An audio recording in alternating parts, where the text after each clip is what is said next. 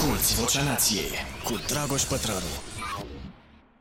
Bun venit la Vocea Nației, episodul cu numărul 143. Am combinat pentru astăzi două teme, așa că o să dureze un pic mai mult episodul. Sper să vi se pară interesant uh, ghiveciul ăsta uh, și sper să vă ajute uh, să vă puneți întrebările potrivite dacă nu să vă ofere răspunsuri uh, pe care deja le căutați. Uh, toată lumea a luat așa o pauză acum o săptămână de la știrile despre război ca să vorbească despre uh, premiile Oscar și o să plec de aici cu introducerea. Știm cu toții ce s-a întâmplat, o palmă dată de Will Smith lui Chris Rock, Uh, o lume întreagă a văzut uh, imaginile cu acest incident, iar pentru câteva zile aceste imagini au devenit chiar mai importante decât războiul. Uh, opiniile au rămas împărțite imediat după incident cu privire la ce a fost mai deplasat. Da, chiar a existat această discuție, deși pare incredibil. Adică uh, gluma lui Chris Rock uh, despre afecțiunea medicală pe care o are soția lui Will Smith sau uh, violența acestuia din urmă.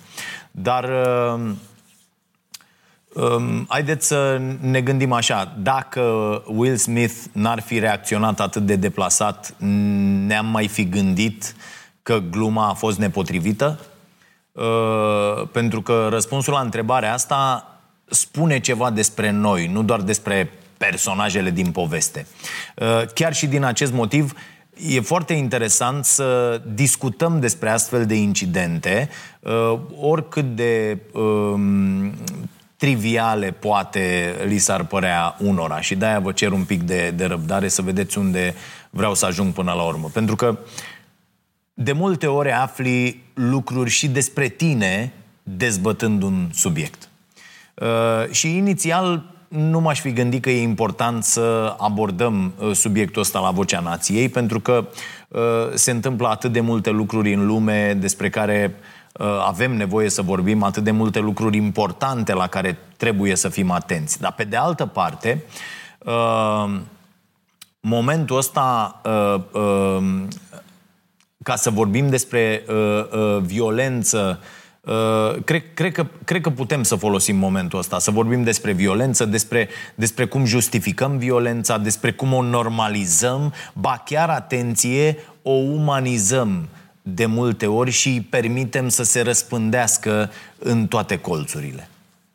Uh, după ce l-a plesnit pe Chris Rock, Will Smith a primit aplauze um, lungi, da, ă, de la o sală întreagă, ceva mai târziu când i-a fost decernat Oscarul. E oare normal? Bun, asta spune multe despre acei oameni de acolo, despre acei oameni care au devenit ă, foarte mulți dintre ei și despre acea academie. Uh, uh, au devenit, spuneam, foarte mulți dintre ei uh, uh, deja amorali, nu mai există niciun fel de... Uh, așa ar trebui să reacționăm în fața unor astfel de, de incidente? Uh, mi-a plăcut foarte tare uh, reacția lui Jim Carrey, care a declarat că uh, Academia și, și că oamenii de acolo sunt fără coloană vertebrală. A vorbit foarte urât, așa cum, așa cum ar și trebui. Uh, despre ceea ce s-a întâmplat și că Will Smith trebuia să fie escortat afară din incintă imediat după incident. De asemenea, uh, uh, de acord. Stăteam și mă gândeam, nu cred că îi controlează dacă trec prin detector de la de metale sau... Dar mulți dintre ei sunt săriți de pe fix ăștia actorii. Adică unul ar putea să aibă o bombă, să detoneze pe acolo. Că ați văzut cât de, de cretini sunt foarte mulți dintre ei. Sigur, Academia a declarat, investigează ce s-a întâmplat, ați auzit, da, ăsta a venit, a prezentat scuze, dar imaginile astea vor rămâne și vor valida, asta e uh, cel mai important, comportamente. Uh, pentru că acești oameni sunt, pentru mulți dintre cei care se uită uh, la, la filme, îi urmăresc pe, pe actori, pe muzicieni, pe artiști în general, acești oameni sunt niște modele. Trebuie să fie uh, uh, responsabili. Uh, imediat după incident, când a primit premiul, uh, Smith a spus că vrea să fie a vessel for love, da? un purtător al iubirii, un vas de iubire. Uh, bineînțeles că lucrurile astea nu se împacă deloc și uh, e exact cum am uh, scris și în editorialul din newsletterul nostru de sâmbătă.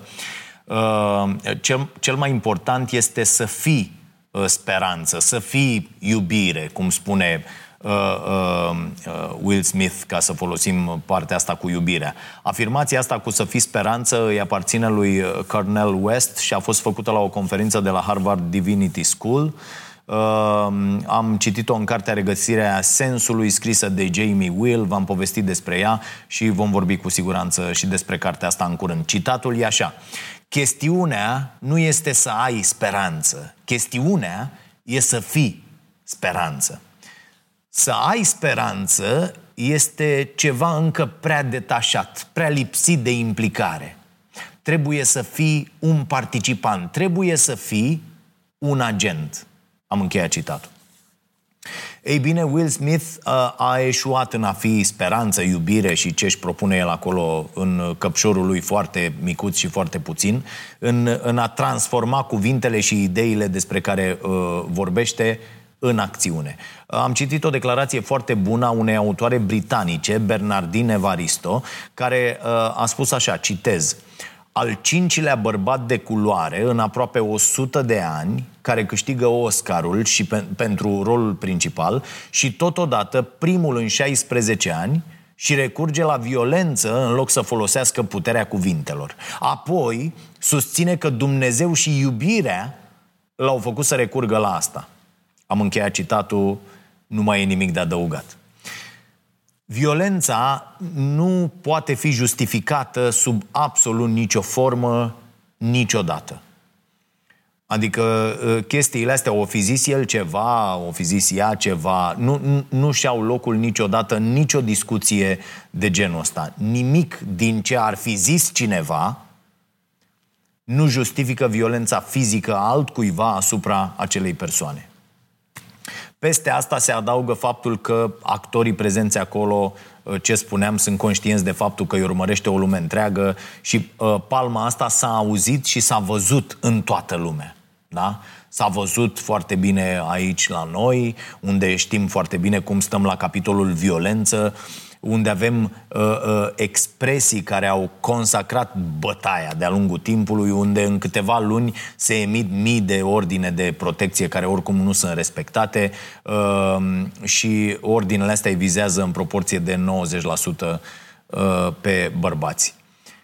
Violența nu e o problemă doar la noi, e o problemă globală, înțelegem asta cu toții și e din ce în ce mai uh, uh, uh, acută. Violența domestică a crescut în întreaga lume în perioada uh, pandemiei, în perioada carantinei. Uh, nu, nu doar la noi. Trebuie să înțelegem asta. Ei bine, ceea ce s-a întâmplat la Oscaruri vine peste tot acest context. Și chiar dacă e vorba de violența unui bărbat îndreptată împotriva altui bărbat, o astfel de acțiune, pe o astfel de scenă, Uh, validează, cum spuneam, niște comportamente. Și asta o să se vadă în timp. Uh, cu atât mai mult cu cât vine din partea uh, cuiva la care ne uităm unii dintre noi cu un soi de admirație, nu? Până la urmă, omul tocmai ce a câștigat un, un Oscar. Acțiunea lui Will Smith a fost numită și violență la locul de muncă. Și Academia a fost criticată pentru faptul că a continuat ceremonia fără ca vreun reprezentant să ia atitudine cu privire la cele întâmplate. Adică nu doar un uh, tweet, cum s-a întâmplat atunci. E normal să uh, uh, faci așa ceva în direct în timp ce ești filmat și apoi să continui să urmărești evenimentul din public ca și cum nimic nu s-ar fi întâmplat, că mă uitam la toți idioții. Bă, unul nu s-a ridicat să plece sau să zică, bă, ce dracu facem noi aici? Ce e cu noi aici? Suntem pur și simplu tâmpiți? Uh, Uh, bun, mai a, a existat discuția asta care uh, încă persistă. Domne, uh, poate era ceva aranjat și de-aia ăia n-au avut timp să reacționeze. Da.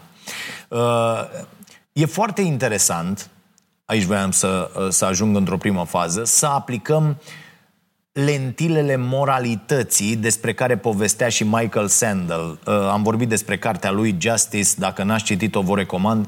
Uh, am avut un episod întreg Vocea Nației anul trecut.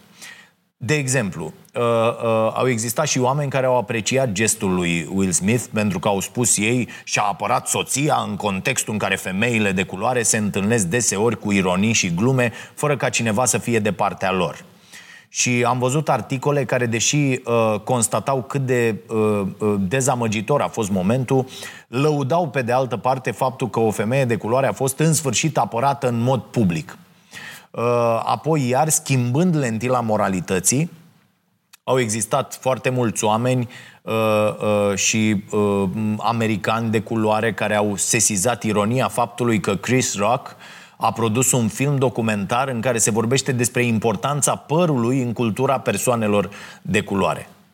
Uh, uh, și până la urmă, despre ce e povestea asta? Te întreb, nu? E o poveste despre masculinitate toxică, e despre traume. Masculinitate n-aș zice că i-a dat cu palma. Uh, uh, e, e despre traume, pentru că Will Smith a povestit în trecut că a trăit într-o familie cu violență domestică la, toți am trăit așa, dragule, așa, și că regretă că uh, nu și-a apărat mama în fața violențelor tatălui. Uh, e despre traume intergeneraționale? Poate, nu știu.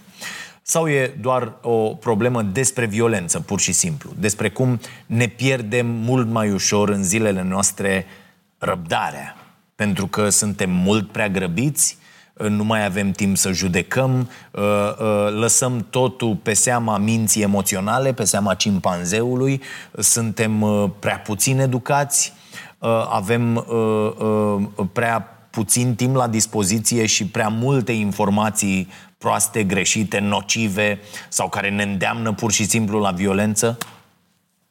Interesant e și faptul că nu ne dăm seama că extremismul de orice fel e și el, până la urmă, tot o formă de violență. Și nu cred că în condițiile astea, la cum se prezintă lucrurile, ne așteaptă vremuri prea bune.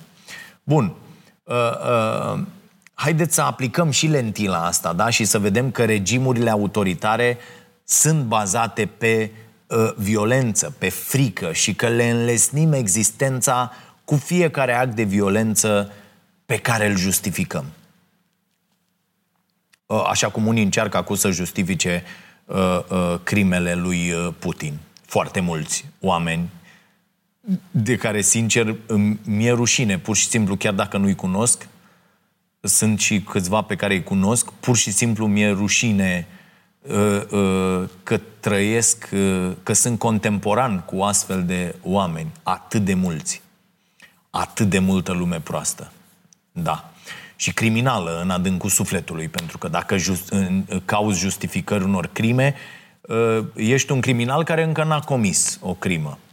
Uh, e interesant și să vedem până unde se poate merge cu explicațiile pentru a justifica violența, să, să, să vedem cum umanizăm violența. Așa cum am umanizat de altfel și războiul. Pentru că, vedeți, lucrurile astea sunt legate între ele. Când începem să găsim, să găsim justificări și, și uh, uh, context în care violența poate totuși să fie folosită, facem o alegere morală. La fel cum am făcut o alegere morală de a umaniza războiul și de a pune pe primul loc eforturile de a face violența mai etică în loc să ne concentrăm pe o pace globală. Și cred că asta e o discuție foarte interesantă. Aici voiam să ajung, plecând de la acea palmă. Uh, uh, există o carte scrisă de un profesor de drept din America, uh, Sam Moyne, în care omul vorbește despre greșeala americanilor de a îmblânzi războiul. Uh, pentru că asta a redus motivația de uh, a opri războaiele cu totul. Și ideile astea pot fi foarte bine uh, transpuse și în episodul de la, de la Oscar, pentru că tot cam așa se întâmplă și cu violența fizică. Da? Când îi găsim motive pentru care acceptăm că poate să existe, când o îmblânzim și găsim justificări, ne pierdem motivația de a încerca să o oprim cu totul. Felul în care se poartă războaiele uh, s-a schimbat de-a lungul timpului, nu doar din perspectiva armelor și tacticilor folosite, ci și din perspectivă morală. Cum s-a întâmplat asta? Păi am conceput reguli de război. Hm? Cum sună? Reguli prin care să facem războiul mai uman, mai puțin brutal. Nu vă zgârie un pic pe... A? Măcar pe rațiune, dacă nu... Uh, uh, dar așa e uh, pe bune. Adică există o convenție semnată după cel de-al doilea război mondial, în 1949, care a fost treptat adoptată de tot mai multe state până când a devenit universal aplicabilă. Convenția de la Geneva, sigur ați auzit despre ea, măcar dacă ați trecut în fața unei școli. Ei bine, această convenție și toate protocoalele semnate ulterior Uh, uh, uh, conțin, ele toate, conțin cele mai importante reguli de limitare a cruzimii războaielor. Convenția dictează în mare parte ce se poate și ce nu se poate face într-un război. Sigur că asta se întâmplă în teorie. Statele aderă în teorie la aceste obligații, oricât de permisiv le-ar interpreta și aplica până la urmă în, în practică. De exemplu, una dintre reguli este următoarea. Atacurile trebuie îndreptate doar împotriva obiectivelor militare. Distrugerea intenționată a clădirilor, școlilor, caselor sau a infrastructurii sanitare uh, este considerată uh, crimă de război. Există totuși o excepție. Normal, trebuia lăsată o excepție, ca orice portiță în orice lege din România. Situația în care structuri civile sunt folosite în scopuri militare. În această situație, ținta ar deveni una legitimă. Asculți Vocea Nației, disponibilă pe iTunes, Spotify, SoundCloud sau pe starea nației.ro la secțiunea podcast. O altă regulă e că tacticile și armele folosite în războaie trebuie să fie proporționale cu atingerea obiectivului militar stabilit. Iar sună ca dracu. Uh, e, vedeți, doar din aceste exemple, așa apare justificarea violenței. E interesant de aplicat lentila asta în care ne, ne concentrăm doar pe noțiunea de crime de război, adică pe fapte care încalcă regulile convenției, dar pierdem din vedere faptul că războiul în sine reprezintă o crimă. Asta spune Moin în cartea uh, Humane, uh, How the United States Abandoned Peace and Reinvented Wars. Uh, și în cartea asta se întreabă dacă nu cumva uh, eforturile de a face războiul mai etic au întărit în cele din urmă ideea de conflict. E posibil ca regulile de a interzice tortura și de a limita victimele civile să fi făcut războaiele mai ușor de pornit? Autorul și începe studiul în secolul XIX, când fondatorii Crucii Roșii au pornit o campanie de a face războiul mai puțin letal. Prin această campanie însă, i-au admis în același timp inevitabilitatea. Lev Tolstoi s-a opus vehement acestor eforturi de a umaniza războiul, pentru că, în opinia lui, războiul trebuia abolit nu reformat. Iar ideii lui Tolstoi i s-au alăturat foarte mulți oameni de pe ambele maluri ale Atlanticului, însă chiar dacă a existat o mișcare amplă antirăzboi, în cele din urmă am făcut o alegere morală de a pune pe primul loc războiul uman și nu pacea globală, spune același Moin. Iar când războiul ne creează aparența că a, a devenit uman, că respectă regulile, că uh, violența e proporțională cu scopul, încetăm să ne mai dorim pace globală. Pe de altă parte, e rațional să credem că putem aboli războaiele? Că putem avea pace globală? Unii dintre oameni ar zice că da. Ci Cine urmărește starea nației știe poziția mea vehementă pe această temă, chestiune care mi-a adus și îmi aduce în continuare atât de multe înjurături și blesteme din partea iubitorilor de crime și război. Și, desigur, de înarmare, că de aici pleacă tot. Apropo de acest subiect, am găsit un eseu foarte interesant. Uh, e interesant în primul rând pentru faptul că e scris în 1944. Deci în timpul celui de-al doilea război mondial, în ultimul an de război. Titlul eseului este chiar ăsta, Putem aboli războiul. E scris de un om de afaceri și filantrop al acelor vremuri, uh, Samuel S. Fells. Uh, e un E un sentiment foarte ciudat să citești cuvinte scrise în acea perioadă. Uh, eseul e în limba engleză, uh, uh, colega mea Anca l-a tradus și vă citesc ceva din el, citez așadar. Aruncă-ți privirea pe prima pagina a ziarului de dimineață sau ascultă știrile din fiecare seară. De aproape 5 ani deja, 1944, da? De aproape 5 ani deja, cei mai mulți dintre noi știm sigur că războiul va fi în prim plan, cu orice altceva în plan secund. Războiul a început să fie considerat un proces continuu sau mai degrabă o activitate recurentă, la fel de inevitabilă ca foamea. Uneori e atât de cuprinzător și de crud încât oamenilor simpli le vine greu să înțeleagă că el izvorăște din acțiunea și dorințele altor oameni. Am încheiat citatul. Autorul susține pe tot parcursul eseului această posibilitate de a aboli cu totul războaiele, sugerând că ele depind în mare parte de, de ustensilele pe care războaiele le au, adică de arme. Vă mai citesc ceva. Uh, uh, ceea ce oamenii au inventat, oamenii pot să controleze dacă vor. Îndepărtează ustensilele agresiunii și gradual războiul încetează să mai existe. Fără arme, inteligența noastră va căuta și va găsi modalități pașnice de a rezolva dificultățile care apar între națiuni. Am încheiat încă o dată citatul.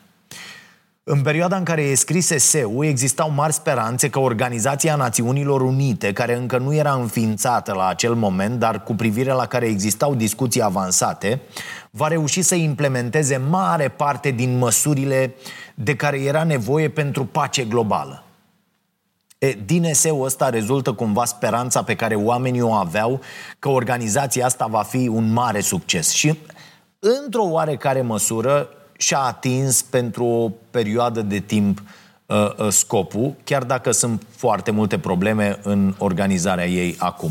Revin imediat la subiectul ONU. Eseul se încheie așa, citez. În căutarea noastră pentru metode practice și pozitive de a interzice războiul pe acest pământ, suntem ca oamenii de știință care caută noi moduri în care să-și folosească descoperirile – am încheiat citatul. Autorul se referă la faptul că uh, petrolul sau electricitatea au existat dintotdeauna, chiar dacă oamenii le-au descoperit mai târziu în existența lor. Și spune că și abilitatea noastră de a pune capăt războiului există tot așa, dintotdeauna. Trebuie doar să o descoperim. Uh, toată violența și tot extremismul pe care le permitem în jurul nostru pun în pericol democrațiile, societățile. Dacă nu vedem asta acum, cu războiul la granița noastră, îmi e teamă că nu o să mai vedem niciodată. Cum zicea și uh, Gary Kasparov într-un interviu de anul trecut, democrația este un privilegiu. Și cu toții avem responsabilitatea de a o apăra. Iar în apărarea ei, ca să revin la ce am spus mai devreme, trebuie să fim speranțe, nu doar să avem speranță să, și să stăm pe margine să uh, țipăm, dorindu-ne un uh, regim dictatorial, că asta e foarte tare. Uh, și revin la ONU. Mai avem nevoie de această organizație așa cum arată ea acum? Ce e bun, ce e rău la această organizație. Pentru că, la prima vedere, impresia e că ONU a ieșuat lamentabil în această perioadă. Pe de altă parte, multe instituții eșuează zilnic în lume. la fel cum statul nostru, condus de niște papagali, eșuează constant. Și atunci, care e soluția? Să renunțăm complet la aceste instituții?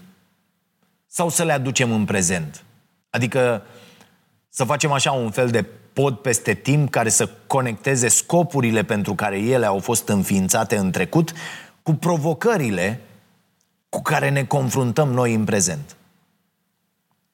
Și o să așez un pic în context lucrurile pentru cei care nu uh, uh, le stăpânesc și ar vrea să știe mai multe. Ceilalți puteți sări peste bucățica asta. Uh, Organizația Națiunilor Unite a fost înființată în 45, la finalul celui de-al doilea război mondial. Toată lumea uh, uh, voia atunci, evident, pace. Uh, am citit undeva uh, că cel de-al doilea secretar general al ONU a descris organizația așa. ONU n-a fost creată ca să conducă omenirea în rai, ci ca să o salveze de iad. Foarte mișto spus. Uh, și nu e greu de imaginat care e iadul despre care se vorbea atunci, chiar la finalul războiului, nu? Lumea tocmai fusese pentru o lungă perioadă în iad. Așa că scopul principal al acestei organizații a fost să mențină pacea internațională, să dezvolte relații de prietenie și colaborare între state și, în general, să fie un fel de uh, centru pentru armonizarea acțiunilor statelor. Și da, timp de șapte decenii după cel de-al doilea război mondial, am avut pace. Adică n-am avut niciun război uh, mare, internațional, uh, uh, mondial, Doamne ferește, să mai avem vreodată. Fac o paranteză aici. Citeam în primele zile ale invaziei uh, uh, uh, Rusiei în Ucraina un articol scris de uh, Harari uh, despre această perioadă de pace. Și uh, Harari vorbea despre uh, războiul de acum ca despre un complet eșec moral și o anulare a uneia dintre uh, uh, cele mai mari reușite ale omenirii din perspectivă politică și morală. Și spunea Harari că uh, uh, declinul lui ideii că războaiele sunt un lucru bun, uh, uh, declinul ăsta, uh, uh, a apărut ca urmare a faptului că uh, oamenii au început să facă în mod intenționat alegeri mai bune. Și mi s-a părut interesant unul dintre motivele pe care le atribuia Harari acestei reușite. Și uh, uh, motivul e următorul. N-au mai existat în ultimele șapte decenii războaie directe între marile putere ale lumii, pentru că în aceeași perioadă economia globală s-a transformat într-o economie bazată pe resurse, uh, dintr-o economie bazată pe resurse uh, uh, materiale, într-o economie bazată pe cunoaștere.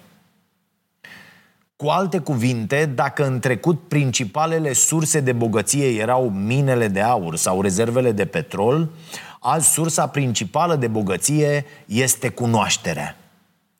Uh, iar dacă resursele materiale pot fi obținute cu forța, cunoașterea nu poate fi obținută așa. Rezultatul, atenție, nu spun eu asta, spune Harari. Rezultatul, zicea el, e că a devenit mai puțin profitabil uh, să cucerești teritorii prin războaie.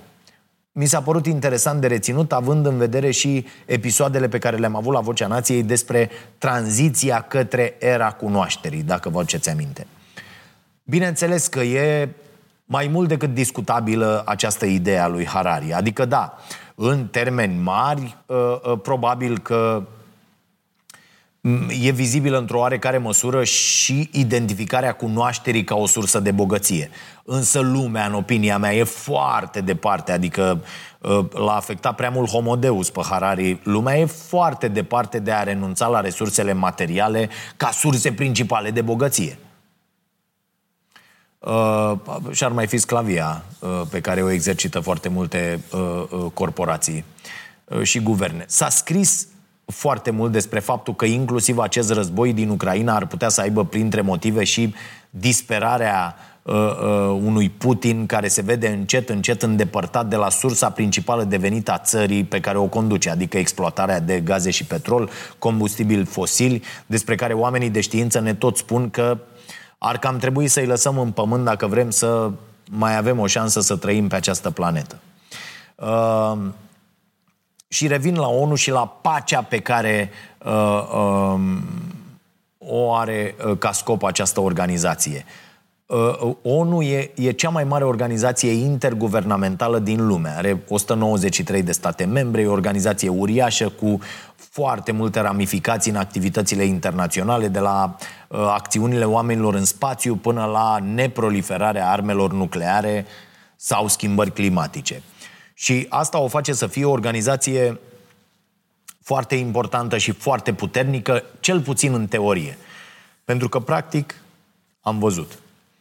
Uh, ce important de precizat este că ONU nu e un suprastat și niciun uh, guvern al guvernelor. Nu, nu încasează taxe, nu are armată, uh, deși la finalul războiului rece au existat propuneri în direcția asta. Întreaga activitate a ONU depinde de voința statelor membre și depinde de contribuția acestor state ca să-și deruleze activitatea. La fel cum e important de precizat că ONU a reușit în întreaga existență să facă niște lucruri incredibile. Să salveze milioane de oameni din sărăcie, să salveze copii care ar fi murit din cauza unor, unor boli tratabile. Există UNICEF, componenta din organizație care se ocupă de copii uh, uh, și care a reușit să asigure acces la educație pentru milioane de copii. Sunt, sunt foarte multe lucruri bune pe care le-a făcut și pe care le face această organizație. Cu toate astea, ONU e deseori criticată pentru birocrația excesivă, pentru dimensiunea ei uriașă care o face ca uneori să lucreze chiar împotriva ei. Uh, pentru uh, fragmentarea din fiecare țară, pentru numărul mare de angajați de suport și pentru faptul că uh, uh, enorm de mulți bani sunt cheltuiți pentru chestiuni administrative. Uh, sau uh, a fost criticată pentru faptul că are un, apit, un apetit pentru stabilirea de obiective mărețe, uh, care nu e egalat, din păcate, de uh, apetitul pentru rezultate. În cele din urmă e criticată și pentru faptul că a făcut uh, posibil votul negativ al Rusiei cu privire la o rezoluție emisă de ONU prin care uh, condamna invazia Ucrainei uh, și uh, îi cerea să se retragă Rusiei. Asta s-a întâmplat pe 25 februarie, știți, s-a discutat la o zi după invazie.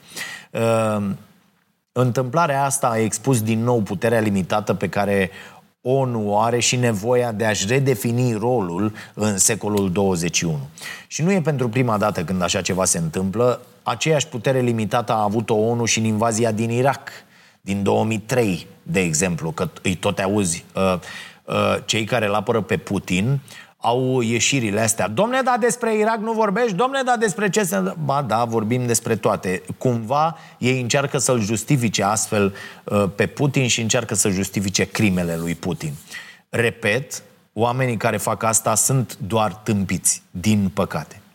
Uh, și, de fapt, în ciuda acestei perioade de pace, uh, prin prisma lipsei unor războaie mari sau mondiale, ONU n-a putut să oprească niciun conflict.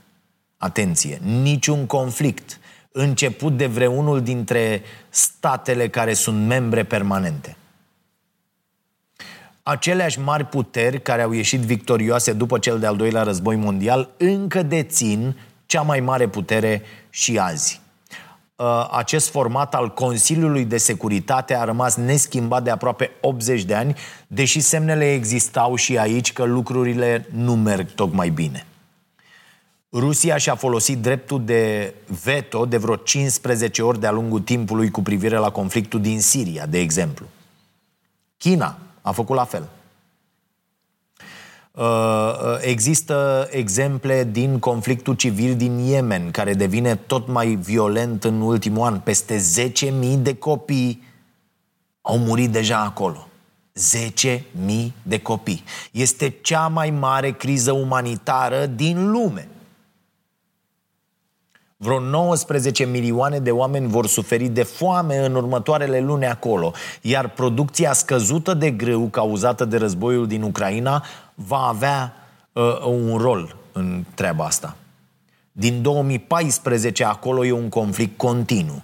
Ei bine, există aceste acuzații că ONU evită să se implice în mod decisiv în Yemen pentru că, deși Arabia Saudită nu este stat membru al Consiliului de Securitate al ONU, are totuși acolo doi susținători importanți, Statele Unite și Marea Britanie.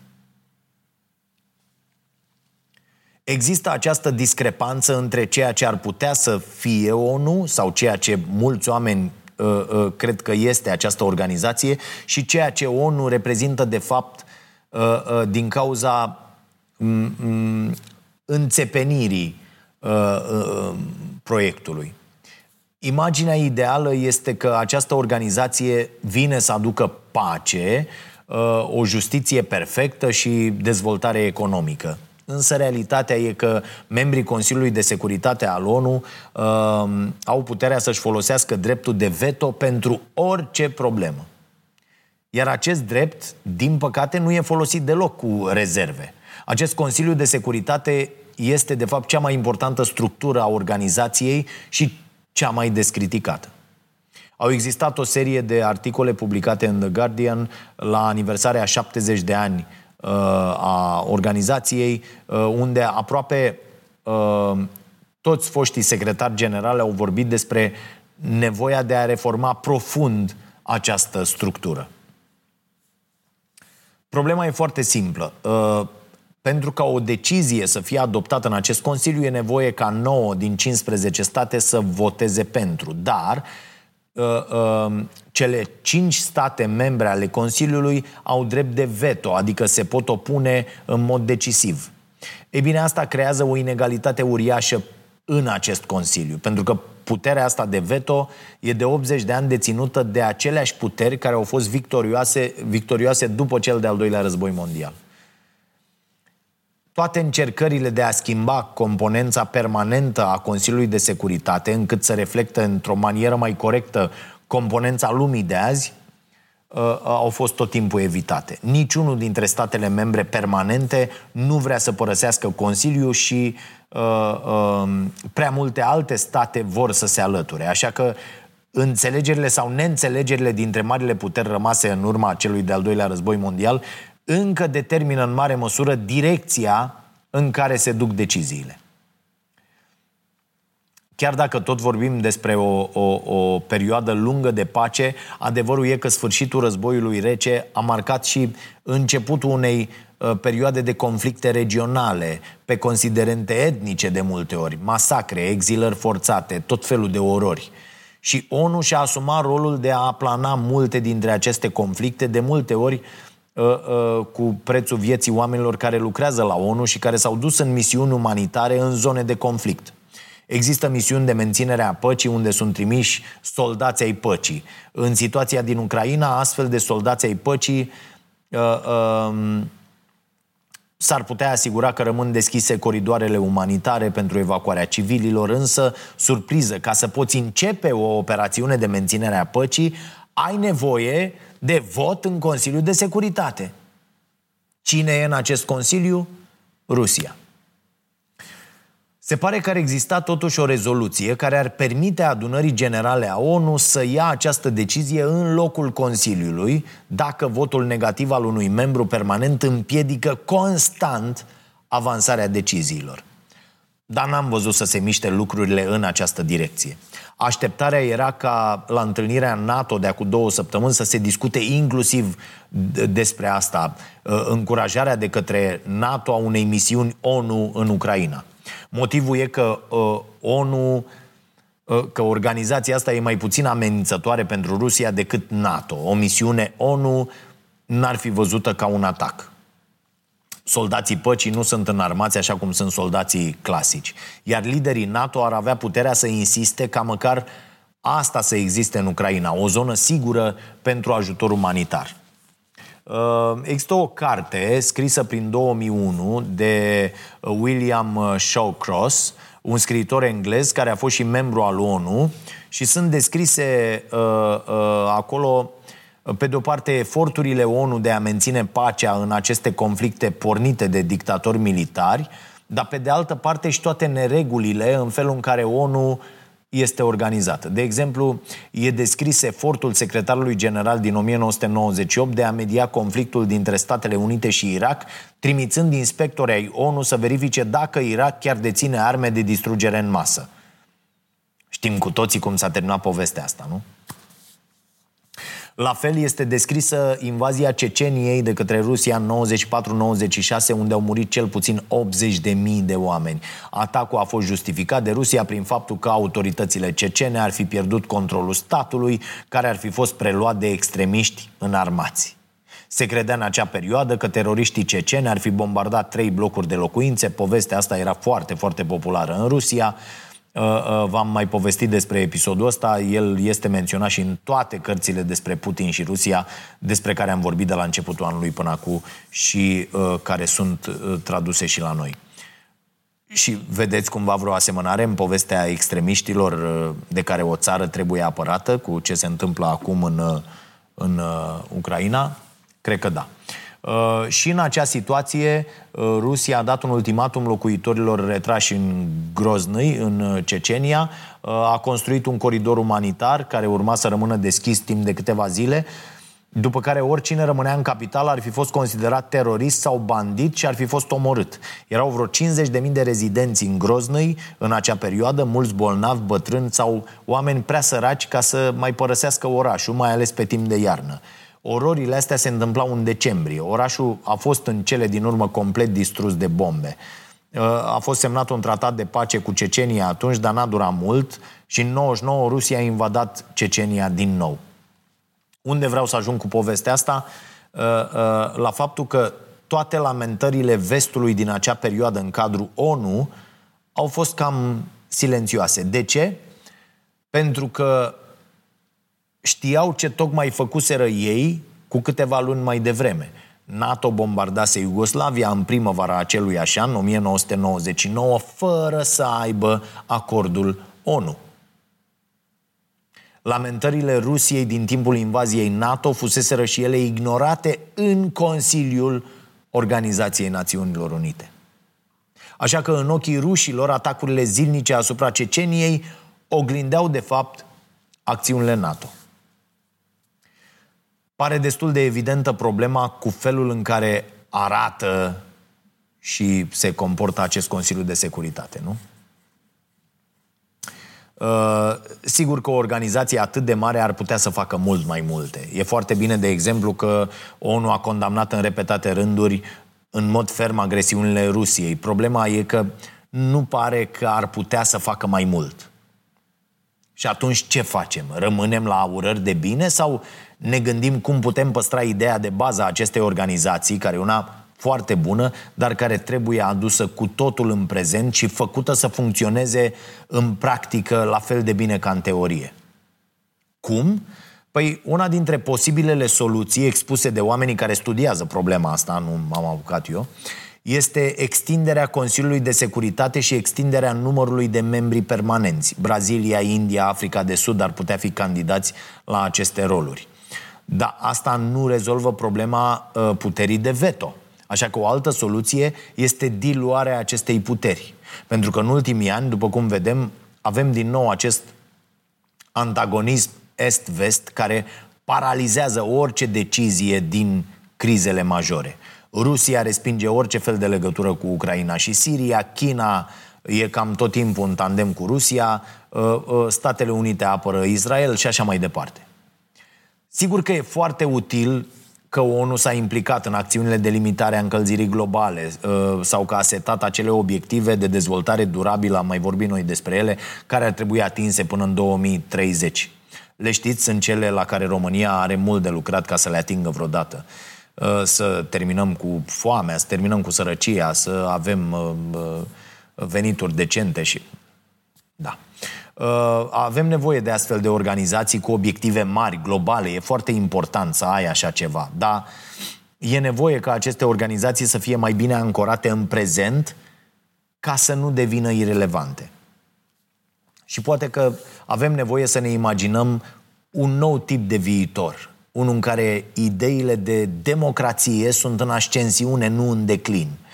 Poate că avem nevoie chiar să reinventăm și să inventăm instituții noi, internaționale, precum acele instituții lipsă despre care vorbeam în urmă cu câteva episoade, uh, uh, instituții care să se ocupe de construirea și întreținerea democrațiilor. Instituții care să distrugă conexiunile dintre autocrații și să facă mai puternice legăturile dintre democrații. Uite, o chestiune foarte interesantă. Cuvântul democrație n-apare niciunde în documentul de înființare a Organizației Națiunilor Unite semnat în 45, chiar dacă uh, uh, cuprinsul documentului reflectă principiul fundamental al democrației, adică faptul că voința oamenilor este sursa legitimității unui stat suveran.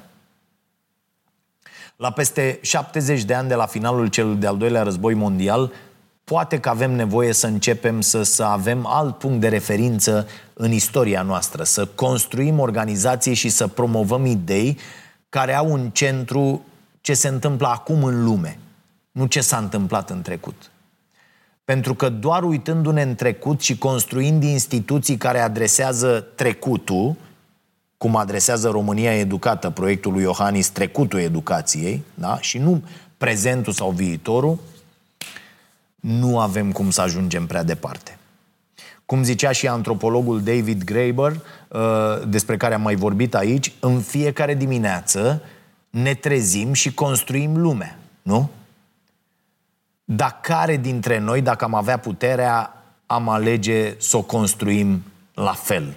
Cum ziceam și în episodul precedent, nu există forțe ale istoriei. Noi construim ce se întâmplă în jur prin acțiunile și prin deciziile noastre. Ne trezim și construim lumea. Fiecare pune umărul acolo la lumea pe care o construiește el. Unii zic că și-o construiesc, dar cu toții construim această lume. Inclusiv printr-o palmă dată altuia. Ideea e că la fel cum putem schimba regulile economiei, la fel putem schimba și regulile care permit autocrației să existe, de exemplu. Da, sună complicat pentru că uh, avem noi acest automatism de a crede că uh, uh, doar ceea ce a fost până acum e posibil și tindem să ne uităm tot timpul înapoi și să căutăm modele în trecut. Uh, dar uite, l-am auzit și pe, și pe Timothy Snyder uh, spunând uh, într-un podcast că cea mai bună dovadă că putem avea idei noi despre cum se pot face lucrurile în lume și că le putem și implementa este chiar Uniunea Europeană. N-a mai existat ceva similar Uniunii Europene înainte ca ea să fie înființată. Nu ne împiedică nimic nici de acum înainte să ne gândim în mod creativ la, la forme noi în care să ne organizăm, să, să facem lucrurile mai bine. Sper că v-a fost util episodul de azi. Cred că, cred că e nevoie să începem să vorbim și despre planurile astea de, de viitor, fără să ne mai uităm atât de mult uh, uh, uh la trecut, pentru că tehnologia a schimbat tot. Într-un fel sau altul, războiul ăsta ă, se va termina, sperăm, cât mai curând și va trebui să vedem ce facem mai departe. Cum reconstruim mai bine, astfel încât să nu mai ajungem aici. Să vă fie bine!